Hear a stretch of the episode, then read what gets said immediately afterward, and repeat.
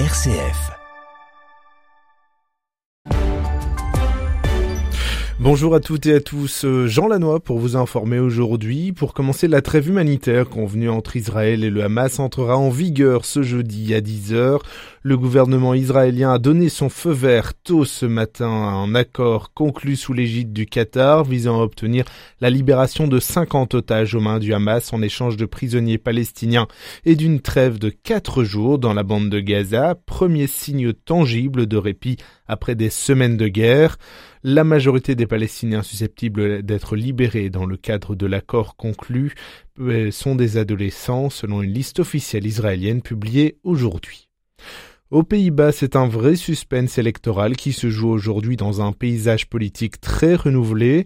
Élection législative ce mercredi, sans savoir qui pourrait tirer son épingle du jeu après 13 années au pouvoir de Mark Rutte. Quatre partis sont au coude à coude, dont l'extrême droite. En 2022, les gouvernements du monde entier ont dépensé un montant record pour soutenir l'industrie fossile, plus de 1700 milliards de dollars sous forme de subventions, d'investissements, de prêts. Un montant record a été aussi injecté dans le secteur des énergies renouvelables l'année dernière. 486 000 dollars, un chiffre qui fait pas le figure par rapport aux investissements dans les combustibles fossiles. L'Institut international du développement durable espère que la COP28 qui s'ouvrira à Dubaï la semaine prochaine s'accordera sur la réduction du soutien financier à l'industrie fossile. Monseigneur Jean-Luc Hutsin, évêque auxiliaire pour le vicariat du Brabant Wallon, sera admis à l'Améritage ce 31 décembre.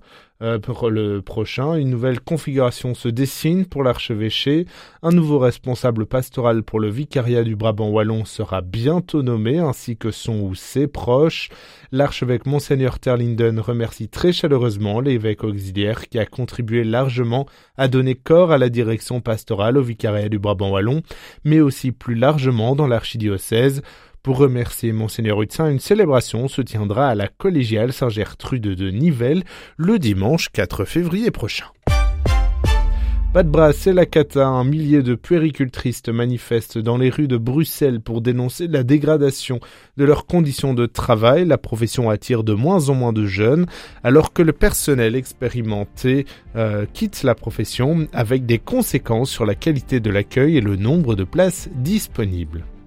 Le ministre fédéral de la Santé exige que chaque travailleur en invalidité soit vu par sa mutuelle. S'il reconnaît que toutes les personnes en invalidité ne sont pas aptes à revenir à l'emploi, il insiste sur le fait qu'il est essentiel de donner des perspectives et une chance à ceux qui le peuvent.